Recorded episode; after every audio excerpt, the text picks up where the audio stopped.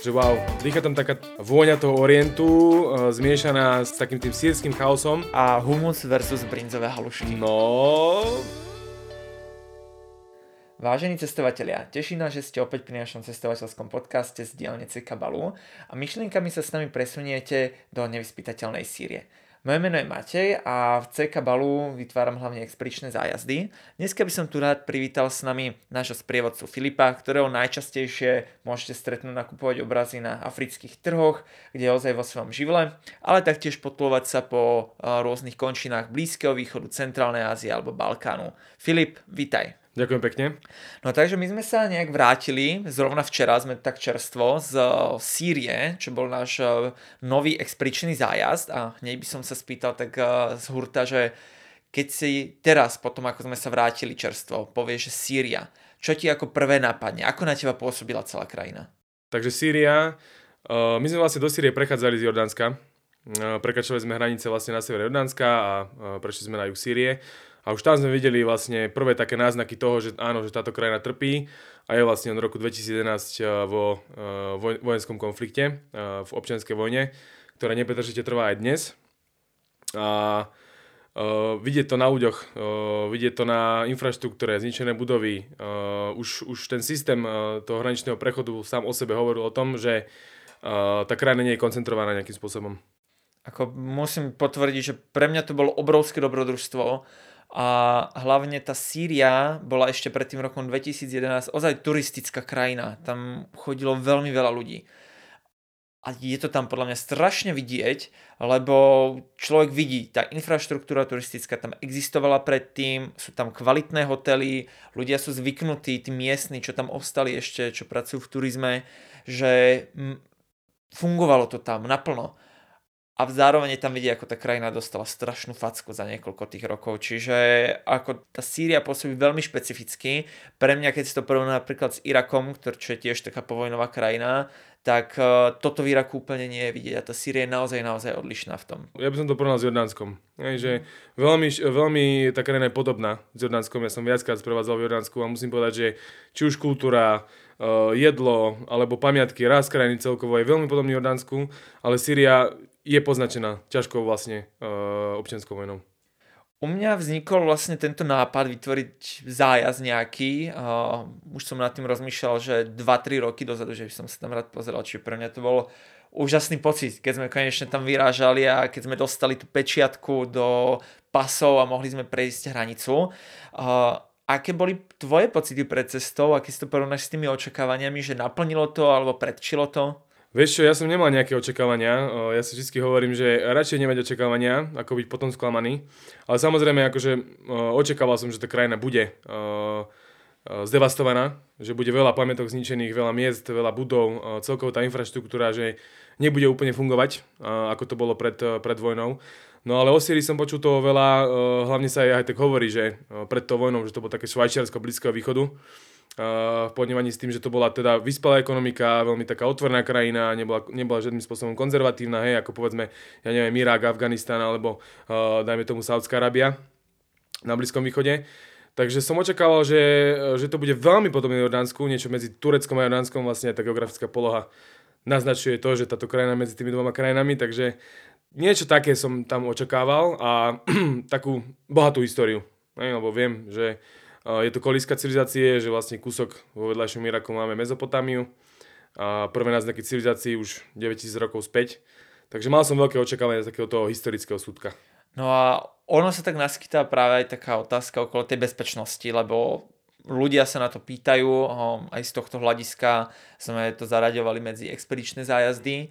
No a teraz sa tá situácia na Blízkom východe trošku tak ako zhoršila počas jesene, práve napriek tomu, čo sa deje medzi Izraelom a Palestínou, kde sa teda vyvrbil ten konflikt do uh, veľmi veľkého napätia a bojov.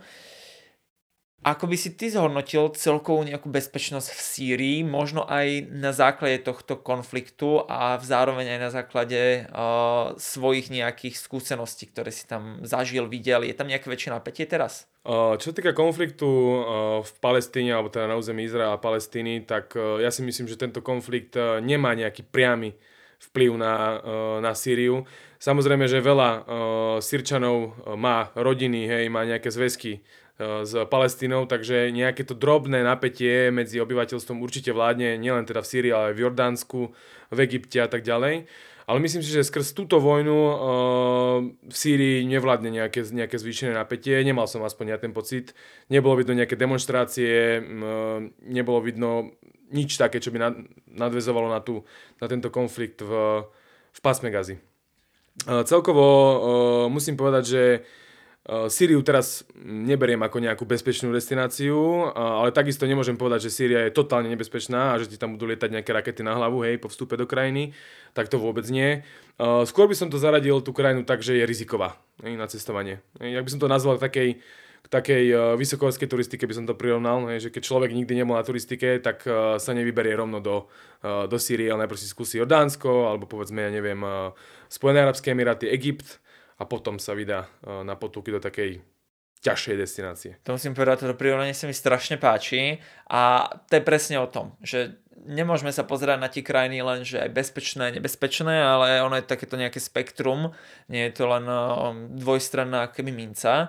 A práve ja by som tiež asi tak zhrnul, že Sýria je určite riziková, sú tam oblasti, kam sa proste nechodí a je to ozaj nebezpečné v niektorých oblastiach ale do tých oblastí nás vlastne ani nepustí vláda. Ono, ten turizmus tam je vyslovene čisto kontrolovaný a my sme sa bez nejakej uh, lokálnej uh, cestovky, bez nejakého fixera ani nemohli pohybovať. Všetko je nahlásené dopredu, keď ideme, je tam kopec tých checkpointov, na ktorých sme uh, museli zastať medzi mestami, tam odovzdávame za každým tie jednotlivé dokumenty, že kam ideme, ako sa dodržiava plán a tiež meniť za jazdy nejako ten plán nebolo možné. A do tých oblastí, ktoré nie sú ovládané teda vládou, uh, aktuálne Asadovým režimom, tak tam nás nikto nepustí. To nie je možné aktuálne robiť normálnu nejaký turizmus v týchto oblastiach. Takže po tejto stránke musím povedať, že v tých častiach sa drží nejaká taká, môžeme nazvať na to, čo to je za krajinu, stabilita aspoň trochu. Uh, môžeme to zaradiť medzi rizikovú krajinu a tiež som nemal pocit, že by práve skrz Izrael a Palestínu sa nejako tam navýšil ten uh, nejaké napätie v tej krajine a to nejako nám hovorili aj domáci, že v týchto časoch, to neznamená, že sa to nemôže zmeniť v budúcnosti, ale v týchto časoch eh, začiatkom novembra, kedy sme boli na tom zájazde, tak eh, úplne sa to neodzrkadlilo. Samozrejme Izrael aj bolo v novinách, eh, zbombardoval letiska v Alepu a v Damašku, ale treba si uvedomiť, to sú veci, ktoré sa dejú pravidelne mm. v zásade. Čiže uh, treba tú bezpečnosť čítať asi v každej krajine, by som povedal nejako komplexnejšie a nie len, že sa pozrieť na to, že OK, niekde sa niečo bojuje, bojuje sa na miestach, kde sa človek ani nedostane ako turista v zásade. No a uh, tuto by som možno ešte tak, že vrátime sa uh, neskôr uh, k nejakým ešte bezpečnostným veciam. Ale uh, skúsme sa pozrieť ešte aj na to, že keď tvrdíme, že sme boli na zájazde, tak navštívili sme nejaké zaujímavé miesta určite. Skús mi zhrnúť, že čo boli pre teba najzaujímavejšie miesta, že čo bol pre teba úplne taký ten top, čo bol najsilnejší zážitok? Uh, jednoznačne pre mňa najsilnejší zážitok, aj taký najzaujímavejší moment uh, bol, bolo mesto Damašek. Uh, Damašek je teda podľa viacerých zdrojov jedno z najstarších nepretržite obývaných miest sveta a človek sa prechádza vlastne po tých uličkách v tom Damašku a povie si, že že wow, dýcha tam taká, taká tá história, taká tá vôňa toho orientu uh, zmiešaná s, s, takouto, s takým tým sírským chaosom. Veľmi dobre to pôsobilo na mňa, veľmi sa mi to páčilo. A človek si tak, e, keď tam nasaje tú atmosféru a uh, v myšlienkach mu prúdi to, že sa prechádza po tej, po tej histórii, tak veľmi to tak, tak vnáša taký, taký pokoj a taký, uh, takú cestovateľskú vašeň, uh, by som to nazval. Takisto sú tam zaujímavé budovy, zaujímavá história, či už Umajovská mešita, ktorá je vlastne štvrtá najdôležitejšia mešita v sunnickom islame, ktorá je veľmi špecifická, pretože bola prebudovaná vlastne z greckého chrámu na moslimskú mešitu, hej, na islamskú mešitu. Takže to je úplne také, taký paradox, hej, že som stredal vlastne to krásne vidieť na tej mešite, ako sa tam stredajú tie jednotlivé národy, hej, tie kultúrne vrstvy. To sa ozrkadlilo vo všetkom. V ráze mesta, v ľuďoch, v kultúre, v jedle, na trhu a tak ďalej. Veľmi pekné. Ja sa úplne zhodujem. Mňa Damaškus absolútne ohúriel. Je to jedno asi z mojich naozaj ponovom obľúbených miest, eh, ktoré som vôbec nejako mal tú čest zažiť. A za mňa musím ešte povedať, že mňa ohorila Palmíra. Tá bola naozaj mhm. že fenomenálna a, a tá história, čo tam dýcha, či už tá staroveká, alebo aj to, čo sa tam bohužiaľ stalo v posledné roky, tak uh, to je niečo ako fascinujúce. No ale človek možno môže mať aj taký pocit, že ok, tá bezpečnosť je taká všelijaká. Čo tí ľudia? Ako, akí sú tí ľudia v Sýrii podľa teba? Ako na teba pôsobili? Sýrčania napriek tomu, že teda už viac ako 10 rokov sú svetkami vojny, ťažkej vojny, ťažkej občianskej vojny, ktorá samozrejme už dnes nie je v takom, takom rozsahu, ako bola na začiatku v, počas arabskej jary, keď to vypuklo v tom roku 2011. Uh, sú veľmi dobrí ľudia. Celkovo tá pohostinnosť uh, je tam taká typická blízkovýchodná, by som povedal, že celý ten Blízky východ, ten región je taký, uh, taký pohostinný. A to isté, že tí Sýrčania dlho, dlho uh, nevideli nejakých turistov, tak si myslím, že aj to v nich vyvoláva takú, takéto nadšenie úvodné, že, á, že konečne k nám prišli nejakí turisti hej, do, ne, do našej žiaľ Bohu zničenej krajiny.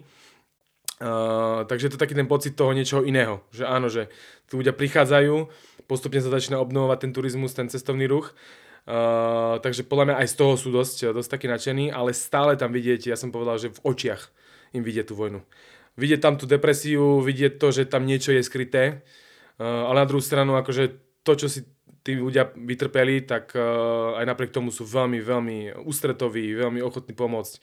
Naozaj usmievaví, hej, vidieť tu takú tú chuť, že sa ten život vracia. Hej, že sa to vracia späť do, spra- do tých správnych kolají. Samozrejme, všetko to bude mať, všetko to bude beh na dlhé trate, ale pevne viem, že sa Sýria zastabilizuje a bude to destinácia ako pred rokom 2011. No ja musím potvrdiť, že tí ľudia ako boli veľmi príjemní. Ja by som to nazval takým ozaj štandardom Blízkoho východu, tí ľudia, čo tam sú. Všeobecne moslimský, moslimské národy, ktoré sú prioritne moslimské teda, tak uh, sú známe tým, že sú pohostinné a že sú otvorené a priateľské. Za mňa musím skonštatovať, zažil som výrazne väčšiu pohostinnosť v Iraku, a to ma veľmi zaujímalo, lebo veľa ľudí si uh, tieto krajiny jak tak dáva k sebe. Uh, rovnako aj v Iráne som zažil asi väčšiu pohostinnosť, ale aj tak boli príjemní, hlavne keď už sa človek s nimi začal trošku nejako rozprávať, tak uh, ako keby stratili takú možno nejakú ostýchavosť bariéru a v tom momente sa vám trošku viacej ako keby otvorili každému, takže bolo to príjemné, ale asi tam stále hrá aj rola, ako si spomínal, tá vojna a tá škoda z tej vojny nebude len na tom, čo človek vidí na nejakých budovách a ekonomike, ale pravdepodobne no, veľmi výrazne aj na tých ľuďoch. Ja si myslím celkovo, že tá vojna sa podpíše, respektíve podpísala na tých ľuďoch a to budú generácie a generácie dopredu, ktoré budú ovplyvnené týmto konfliktom.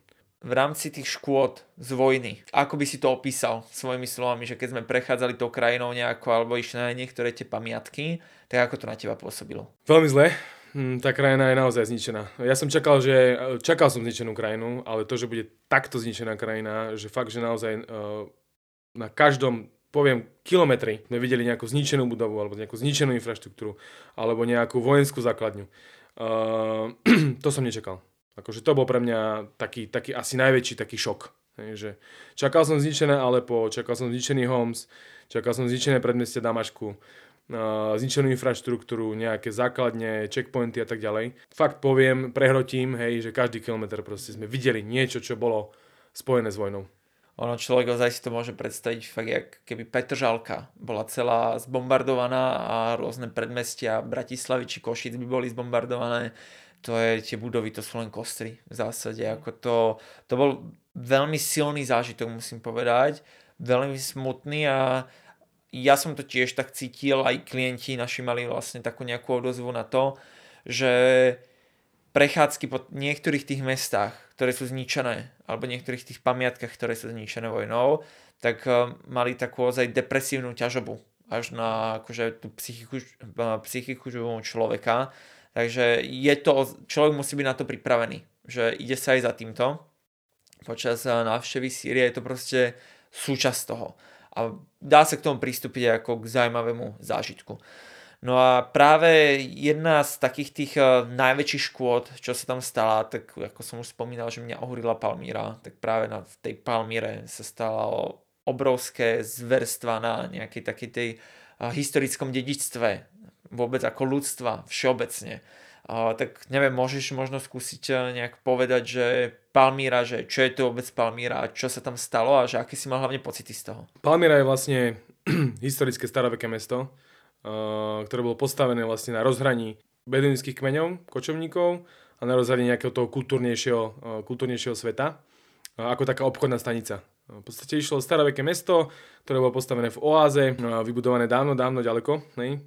Takže už len to naznačuje to, že to muselo byť nejaká kryžovatka dôležitých rôznych obchodných ciest a tak ďalej. A samozrejme tam, kde je obchod, tam sú peniaze, tam je nejaký, nejaký kultúrny rast, nejaký rast inteligencie.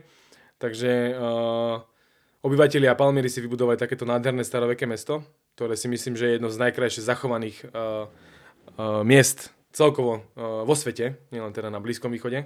Tá Palmíra uh, nebola nejakým spôsobom vysídlená, ale dodnes tam máme mestečko, ktoré tam vlastne pri Palmíre je a práve to bolo ovplyvnené islamským štátom, o ktorom si určite budeme hovoriť ešte, ešte viac. Z pôvodných 50 tisíc obyvateľov, ktoré, ktoré žili vlastne v tom meste, tak tam ostalo len 5 tisíc.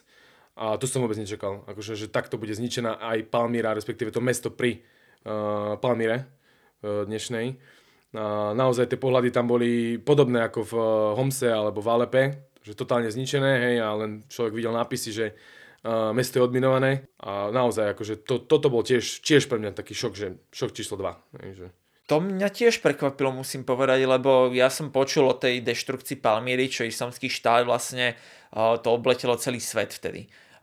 Pred uh, niekoľkými rokmi, keď islamský štát nechal vybuchnúť. Naj, tie najdôležitejšie, najznamejšie keby pamiatky z, z doby rímskej ríše, ktoré sú v Palmíre a to je monumentálne, obrovské to. Ja osobne nie som možno až tak na také tie staroveké pamiatky, ale to, čo bolo v Palmíre, to ma naozaj že chytilo za srdce aj po tej stránke historickej dôležitosti a keď človek sa tým tak prechádza a pozrie si tie pohľadnice, prirovnaj ku niektorým tým starým rímským pamiatkám, to je niečo neskutočné, čo oni boli schopní za zverstva urobiť. A čo mňa potom dostalo, tak je práve to mestečko, kde žijú tí ľudia. A to vyzerá reálne z môjho pocitu, ako keby tam skončila vojna pred, ja neviem, pár mesiacmi len čisto. Neodpratané ulice, absolútna väčšina vysídlená, zničené, zničená mešita hlavná tam bola.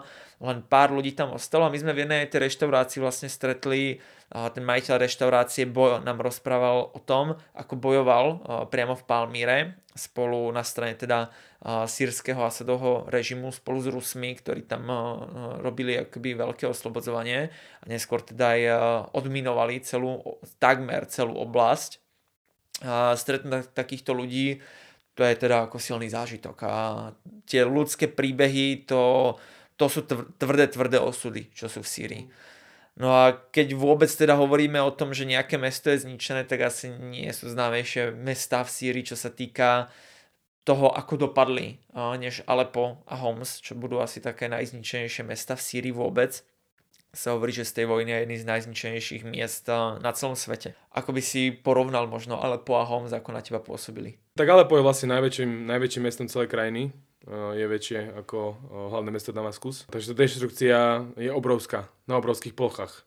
Uh, celkovo Alepo uh, má taký ten svoj historický raz. Nie je to nejaké mesto, nepredstavujeme si teraz nejaké mesto s mrakodrapmi, ktoré sú zničené, alebo s nejakými modernými, novými komerčnými centrami. To vôbec nie.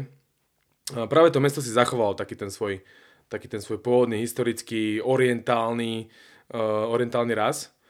No a či, tá, či tie budovy uh, boli nižšie, ne? to boli skôr nižšie, nejaké, nejaké stavby z, z nepálených tehál, z hliny a tak ďalej, ktoré boli zničené. Ne? Dosť, akože by som povedal, že napríklad ten suk, on známy taký ten arabský trh, ktorý je takým tým srdcom uh, Alepa, tak ten akože dostal, doslova dostal to um, riadne. a tam krásne sme prechádzali tými jednotlivými časťami toho, toho suku, toho arabského trhu a ukázali sme si tú zrenovanú časť, potom tú časť, ktorá sa renovuje, no a potom nakoniec to naj, najsmutnejšie, tú časť, ktorá bola úplne, úplne zničená. A to je vlastne, to, to, to je hrba kameňa, hej. To je hrba kameňa, z ktorého trčí železo, z ktorého trčia nejaké, nejaké zničené predmety, hej, kde sa povalujú nejaké plasty, nejaký, nejaký bordel, špina, hej. A potom v diálke vidíš len rozbombardované nejaké domy hej, a tak ďalej.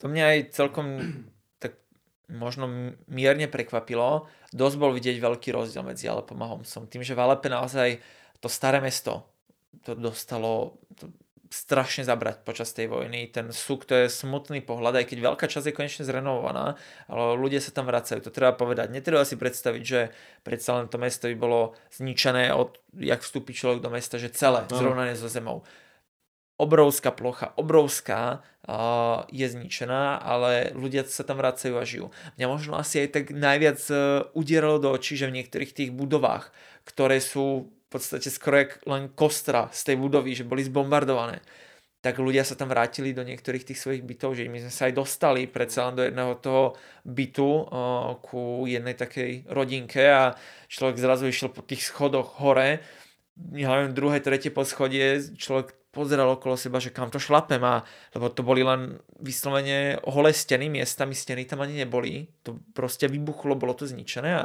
zrazu sa človek dostal hore na vyššie poschodie a tam mali zariadený byt. Takže to je takto miešanie toho, že ľudia sa tam museli vrátiť a nemajú moc ani na výber než ísť do takýchto nebezpečných budov, ktoré sú naozaj na hranici toho, že či sa zrúti alebo nezrúti a to bolo vidieť aj v Alepe aj v Homse prakticky. Čiže je, je to ozaj, ozaj silný zážitok. A práve zaujímavé je si to porovnať s tým Damaškom, podľa mňa. Damašek je úplne iný. Na takom tom, na tej periférii, jasné, tam tie budovy sú zničené, ale v zásade, keď si tak zoberieme, tak to mesto, jak keby, ono sa tam bojovalo hlavne na začiatku. Mm. Čiže oni sa tam stihli dať viacej dokopy. A keď sa aj pozrieme, že ľudia, jak tam pôsobili, tak eh, neviem, na mňa pôsobili osobne skôr dojmom takým uvoľnenejším, však eh, aj menej takým konzervatívnym, eh, čo sa týka ako nejakého zásad obliekania a náboženstva a tak koľkokrát sme tam videli ženy, ktoré mali v podstate obtiahnuté oblečenie alebo aj uh, odokrytý pupok, že mali crop top v podstate úplne v Európe. Hej? Ano, ano. Čiže uh, bolo to veľmi zaujímavé si porovnať tieto mesta nejako tak dokopy by som povedal. Tam by som možno dodal, že, že ten Homs bol taký, uh, to bol, v zásade to bolo moderné mesto. Hej? To, nebolo, to nebolo také, akože samozrejme to mesto siaha do rímskych dôb, je to veľmi staré mesto, ale tamto centrum uh, historické není také veľké ako v Alepe alebo v Damašku. Tamto krásne sa tak prelína, že ten Damašek, to historické centrum sa zachovalo. Našťastie to máme, samozrejme máme tam nejaké škody, ale to historické centrum relatívne teda ostalo v tom svojom starom historickom ráze. Potom tu máme Homs, ktorý síce je historický, ale to centrum historické nemá nejaké veľké a nebolo nejakým spôsobom poškodené, ale na druhú stranu to máme moderné budovy, ktoré boli úplne že zničené, deštruované a potom máme Alepo, ktoré je historické, hej, samozrejme má to historické centrum krásne a aj to bolo zasiahnuté to vojnou. Takže tam máme tie, také tie, aj tie historické škody. Takže tam vidno extrémne historické škody, podobne ako v Palmíre. Hej. Mm, a to, to je fakt ako smutný pohľad na to, keď človek okolo toho sa prechádza a vidí, ak proste tie mešity sú, aj kostoly zničené, mm. obytné budovy sú zničené a čo bolo zaujímavé v Homse, tak vlastne v tej časti, kde sme akoby prišli, tak všetky budovy okolo boli naozaj, že čistá vojna ale mešitu zrekonštruovali. Mm-hmm. A to je podľa mňa dosť taký zaujímavý krok uh, od mesta alebo od štátu, ale úplne pochopiteľný. Lebo nebudú úplne možno financie ani logistika na to, aby dokázali zrekonštruovať hneď celé to mesto. Ale čo vedia urobiť, je minimálne dať nádej tým ľuďom. A tí ľudia, čo tam sú, a teda hlavne tam boli moslimovia v tom meste, tak eh, vie byť veľmi akoby praktické a účinné a pozdvihnúť ich trošku na duchu, keď tam zrekonštruujú teda nejakú tú hlavnú mešitu väčšiu. Takže to bolo veľmi zaujímavé vidieť, ako pekná zrekonštruovaná mešita je práve obklopená absolútne zničenými budovami. V podstate hneď napravo bola eh, stará škola, ktorá bola zbombardovaná. Takže boli to ozaj silné zážitky, musím povedať. Čo sa mne páčilo v Homse, uh, oni postupne prvé, čo robia hej, pri tom takom tom čistení tých zvyškov po tej vojne, tak je, že upracujú tie, tie jednotlivé cesty. Hej, že odstránia tú súť, aby sa dalo prejsť. Hej? A už, už to je taký ten prvý, prvý náznak toho, že, že áno, ideme s tým niečo robiť. Samozrejme, ja si myslím, že to niektoré tie budovy nemá zmysel opravovať, že zrejme teda lahnú popolom hej, a že sa tam vystáva niečo nové v budúcnosti uh, pod vplyvom teda nejakého investora zahraničného, lebo ja si myslím, že Sýria na to v blízkej dobe peniaze mať jednoznačne nebude. Tá ekonomika je dosť taká, by som povedal, na bode mrazu. A práve toto to, čistenie tých ulic dáva taký ten impuls tým obyvateľom, že áno, že poďme sa vrátiť späť do tých svojich obchodíkov, bytov a tak ďalej. A už krásne aj v tom Homse, síce bol ten Hom zničený, hej, akože riadne zničený, Uh, tak sa tam vracali jednotliví tí obchodníci, hej, už sme tam našli cukráreň, našli sme tam obchodík, našli sme tam reštauráciu, hej, že tí ľudia sa proste vracajú uh, za tým, kde boli. Uh, stávajú si niečo, no, teda respektíve uh, reštaurujú si to spätne a uh, možno tam spravia nejaký iný obchod, hej, alebo sa vrátia na to svoje pôvodné miesto a otvoria ten, čo mali pred vojnou.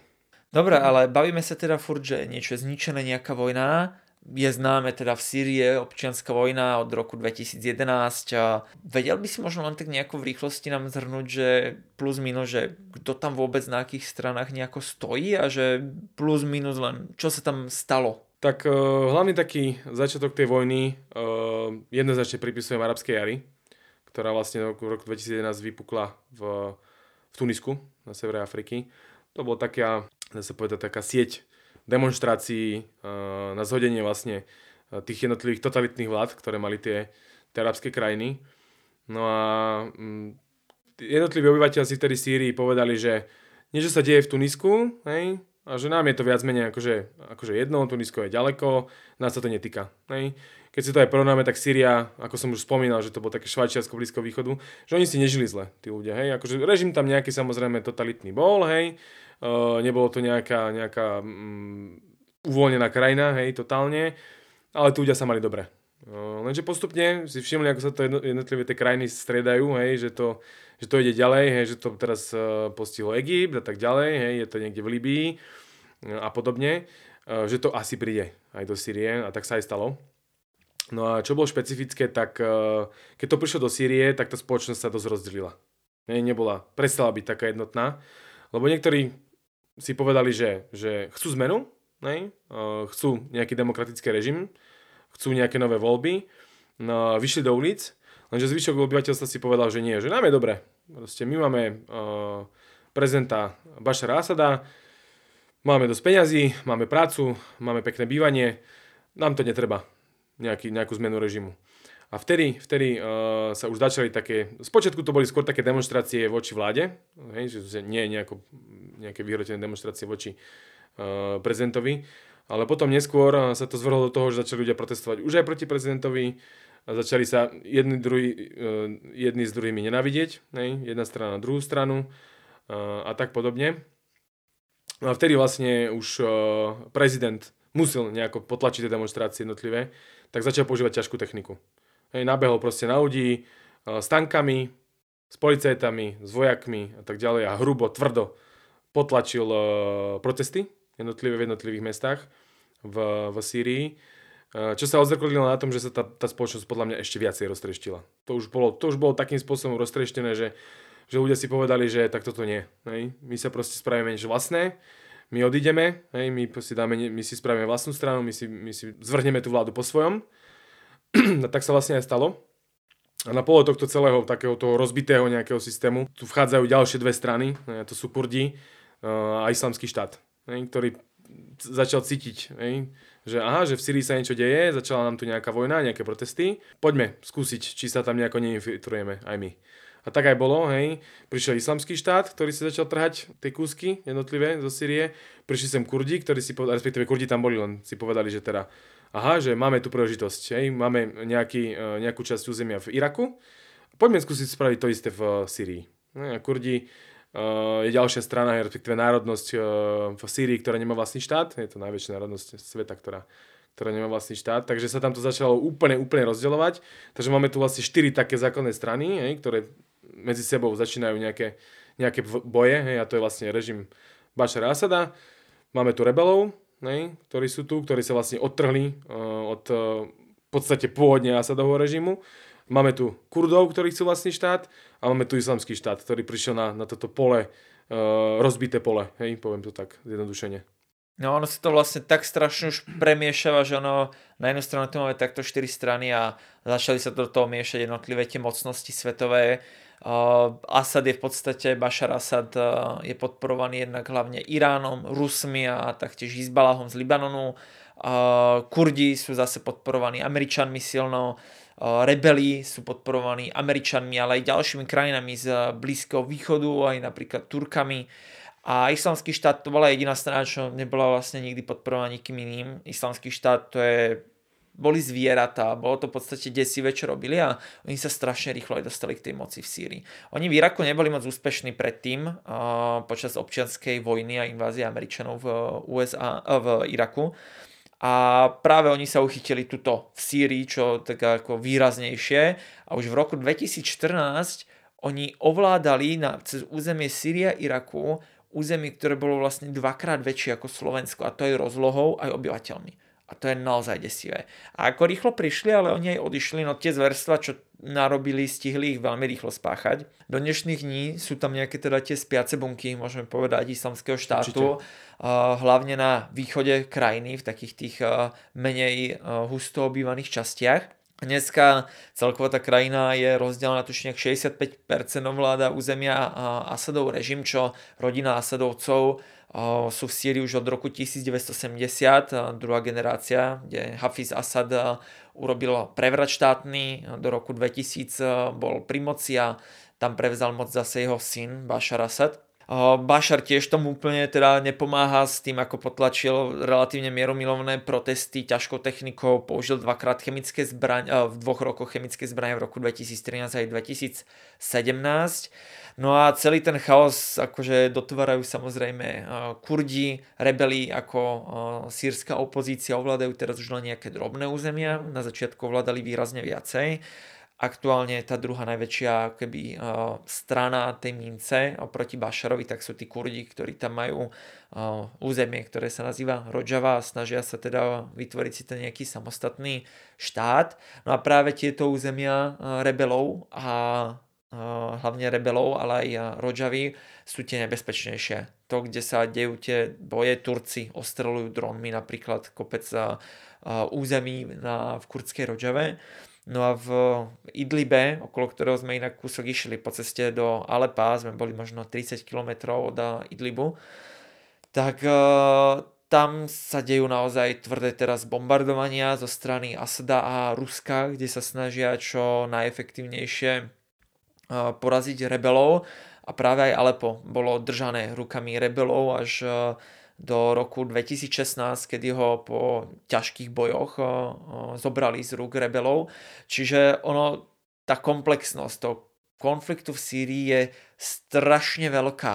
A ja keď si to porovnám aj s inými tými časťami, čo sa snažím geopolitiku Blízkeho východu dosledovať, tak mne to príde asi najkomplexnejšia a najviac komplikovaná a to by celom normálne, že roky štúdia, aby to človek pochopil každý jeden detail.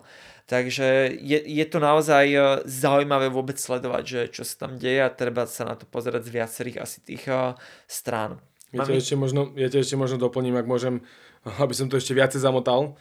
Tak okrem toho teda, že máme tu nejaké územie, ktoré ovláda Asad, ne, máme tu nejaké územie, ktoré ovládajú rebeli, máme tu nejaké územie, ktoré ovládajú Kurdi, samozrejme nejaké spiace bunky islamského štátu, tak dokonca časť Sýrie ovládajú aj Turecko, No, samozrejme takú menšiu, sú to niekoľko dedín, hlavne na severe. A e, v pláne prezidenta e, Turecka bola aj to dokonca spraviť takú narazníkovú zónu, 10 km si odkusnúť, zobrať zo Sýrie. Ja si myslím, že už by bola nenávratne späť, teda podľa takého môjho subjektívneho názoru, a spraviť si takú ostreľovaciu zónu, odkiaľ by vlastne ostreľovali tie jednotlivé pozície uh, tých Kurdov. Lebo pre Turecko je niečo nepredstaviteľné, aby, bol, aby vznikol nejaký Kurdistan. Hej? To by vlastne Turecko ako také, dá sa povedať, že by, uh, nie že zaniklo, ale stratilo by, ja si dovolím tvrdiť, jednu tretinu uh, svojho územia. No a Takže... toto sa práve aj nepodarilo. Nakoniec chceli to urobiť začiatkom roku, uh-huh. ako dobre hovoríš, a práve to zemetrasenie to prekazilo. No a keď sme aj spomínali viackrát Asadov režim, cítite nejako jeho vplyv v krajine? No výrazne. tak akože človek keď vôjde za tie hranice, tak prvé čo vidí, tak je Asad.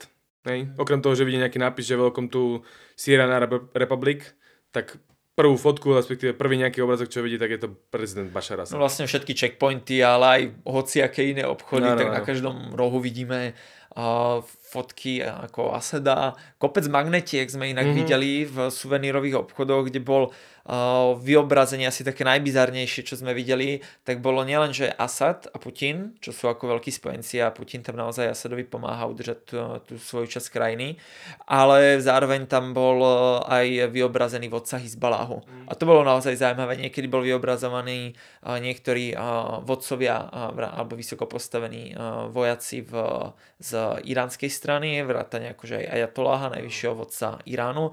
Takže je to naozaj taký zaujímavý mix tých, tých vecí. Mňa by zaujímalo, ako to inak vyzerá v tej kurdskej časti, tam zase sú americké vojska vo veľkom, takže to môže byť veľmi zaujímavé. Cítil si sa inak aj niekedy nebezpečne v krajine takejto? Uh, vieš čo, vyslovene, že nebezpečne nie. Skôr som mal rešpekt. Uh-huh. A už po vstupe do krajiny som cítil taký ten, taký ten rešpekt, že že áno, že tu není to stále, hej, úplne, úplne bezpečné, je to rizikové, ako som aj tvrdil, povedal. Nebolo to také, že by som sa teraz triasol od strachu, hej, že tu padne nejaká raketa, alebo že nás tu niekto prepadne, nedá Bože na ceste. Tak to vôbec, akože tie checkpointy, ktoré z počiatku vyzerali tak trošku, že nebezpečne by som povedal, alebo že vyvolávali takéto, takéto nebezpečie, tak potom u mňa skôr vyvolali takéto, taký ten pocit bezpečnosti. Že áno, že máme tu, proste sme na Asadovom území, hej, toto kontroluje Asad, Máme tu množstvo vojakov, máme tu množstvo nejakej tajnej služby, ktorá to, to územie kontroluje. Takže checkpointy mi potom prišli také, že som sa cítil bezpečnejšie. Hej, keď sme prechádzali cez ten checkpoint, tak som si povedal áno, že proste, že kontrolujú tí vojaci. A naozaj ja si, si dovolím povedať, že, že tí vojaci to kontrolovali dosť dobre. Akože hlavne pri vstupe do uh, takých tých väčších miest, ako do Homsu, do Alepa, alebo povedzme do Damašku, boli tie kontroly naozaj, naozaj uh, dobré. Tak treba povedať, že sú tam hlavne aj kvôli našej bezpečnosti, že nechcú, aby sa nám niečo stalo, aby nás niekto náhodou uniesol, čo uh, samozrejme už islamský štát uh, nerobí tak aktívne, takéto nejaké akože činy teroristické, alebo už v podstate sú potlačení na úplné minimum v Sýrii. Ale uh, taktiež to robí z iného dôvodu oni sa tiež bránia pred tým, aby nejakí Európania prišli podporiť rebelov alebo o, islamský štát, nakoľko počas najväčšej slávy islamského štátu to sa dialo naozaj aktívne z Európy a veľa ľudí, ktorí aj nemali priamo korene nejaké spojené s arabským svetom alebo islamom, tak boli zlákaní na to, aby prišli bojovať za islamský štát čo je dosť desivá predstava podľa mňa inak a, dávajú si na tom ozaj záležať, aby skontrolovali, že čo tu robíme a za akým účelom sme vôbec prišli. No a teda tá krajina, to nie je len teda tá vojna, je tam kopec pamiatok. My sme spomínali Palmíru, čo je asi jedna z najdôležitejších pamiatok zo obdobia starovekého Ríma vôbec na celom Blízkom východe, by som povedal, ale máme tu rôznu aj inú históriu, aj z tých rímskych čias v Bosre sme videli napríklad ten amfiteáter, ten bol naozaj nádherný a veľký.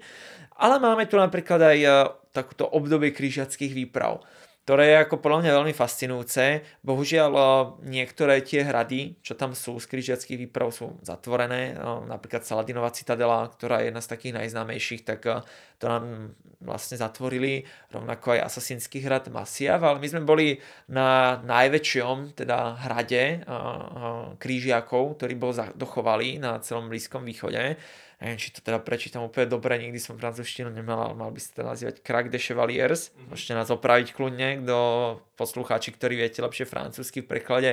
Uh, hrad rytierov alebo rytierský hrad. No a ako sa tebe páčil tento hrad? Ako na teba pôsobil?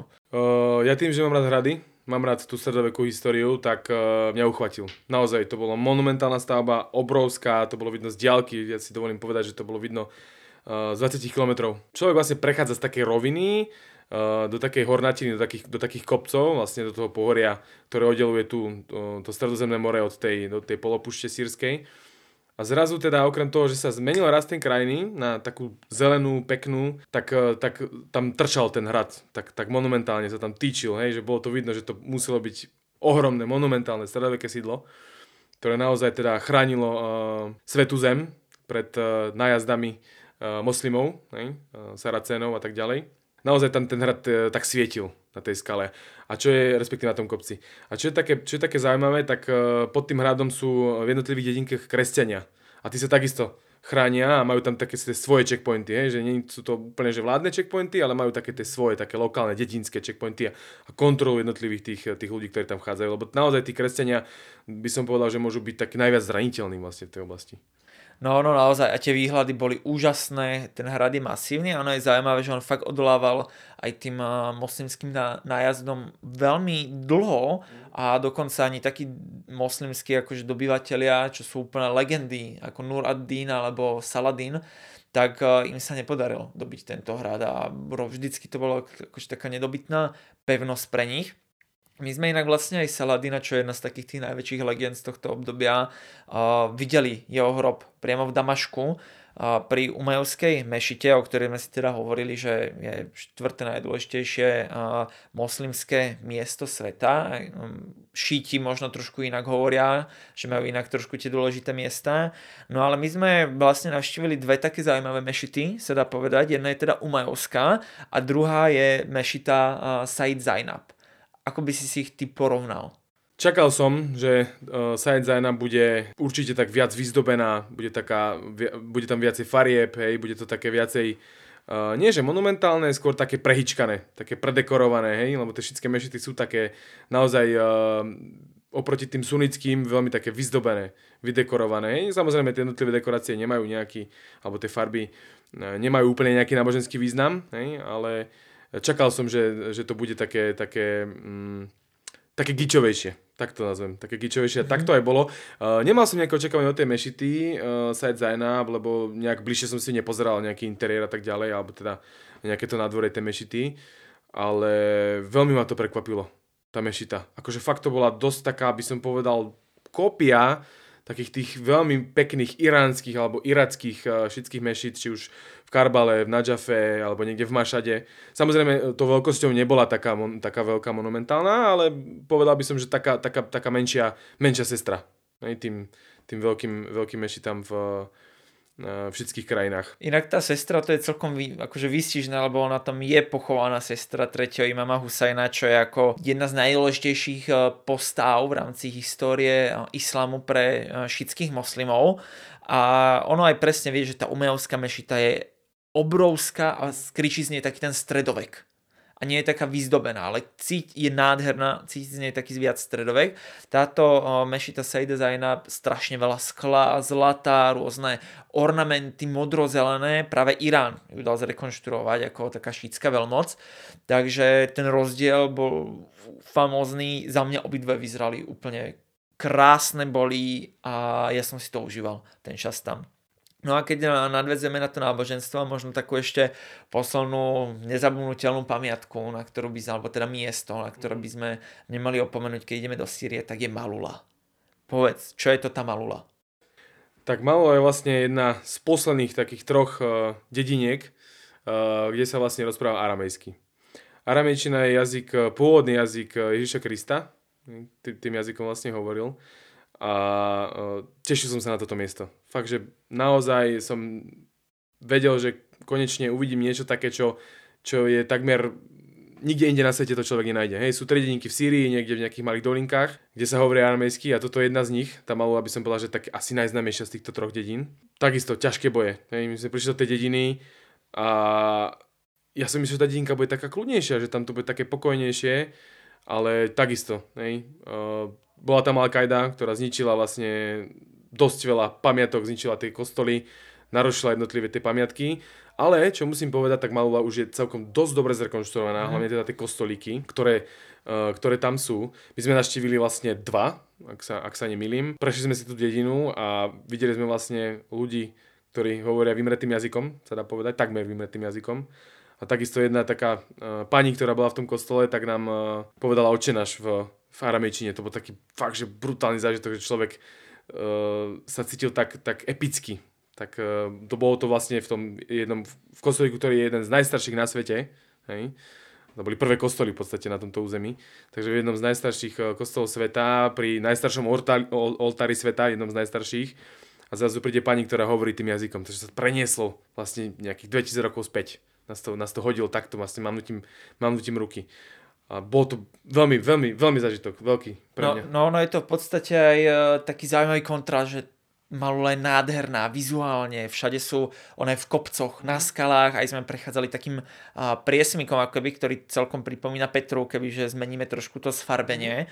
No ale na druhú stranu potom človek vidí tie rozstrelané niektoré budovy stále. Boli sme aj v tom uh, hoteli, čo bol tak na vrchu uh, skaly nad Malulou, kde vlastne Al-Qaida to používala trošku ako takú svoju základňu a bol komplet zničený po týchto bojoch. Dokonca sme tam našli uh, akoby jednu takú časť z granátometu priamo. Čiže bol to veľmi zaujímavý zážitok a na jednu stranu to išlo takým veľkým kľudom, na druhú stranu z toho išlo trošku aj taký smutok, že čo sa to muselo dohrávať, keď tu tá al bola a stále je tam celkom aj nejak tak strážené. My sme videli konvoj ruských vlastne obrnených eh, vozidiel, ktoré práve vychádzali z Maluly, keď my sme tam prišli.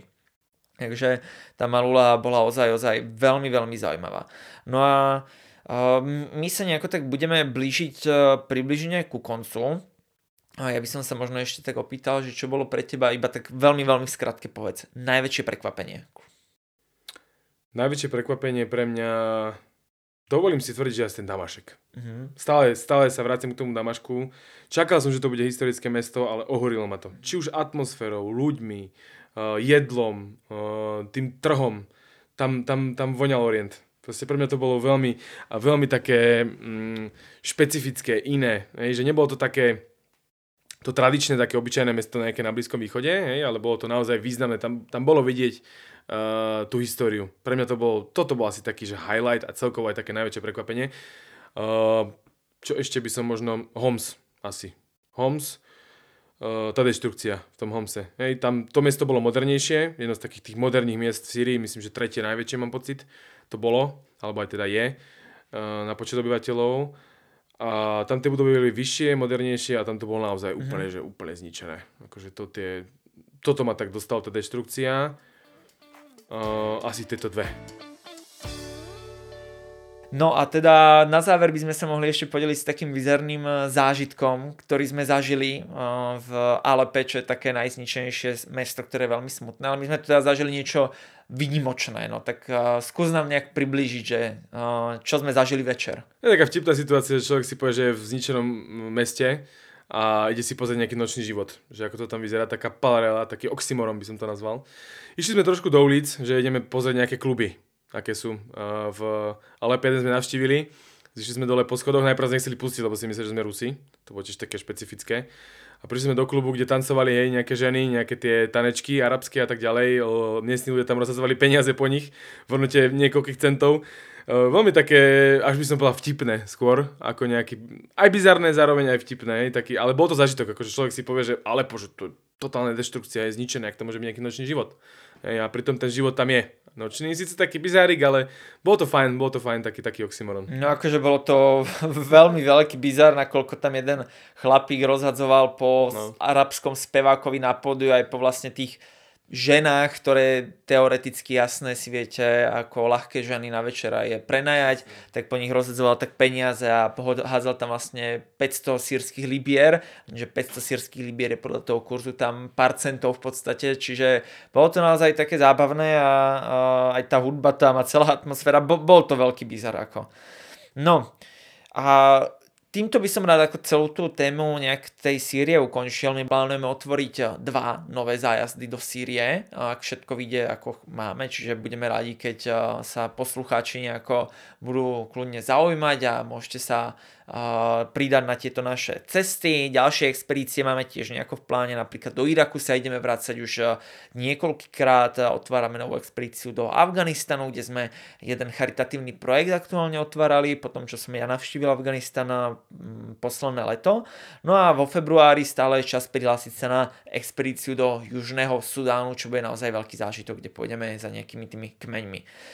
Ja by som ti dal na, na záver takú jednu špecialitku, robíme tu taký rýchly rozstrel, kde sa spýtam len buď alebo a ty fakt len jednoslovne odpoveď, že ktoré by si si z toho vybral. Tak môžeme ísť na to. Teším sa, poďme na to.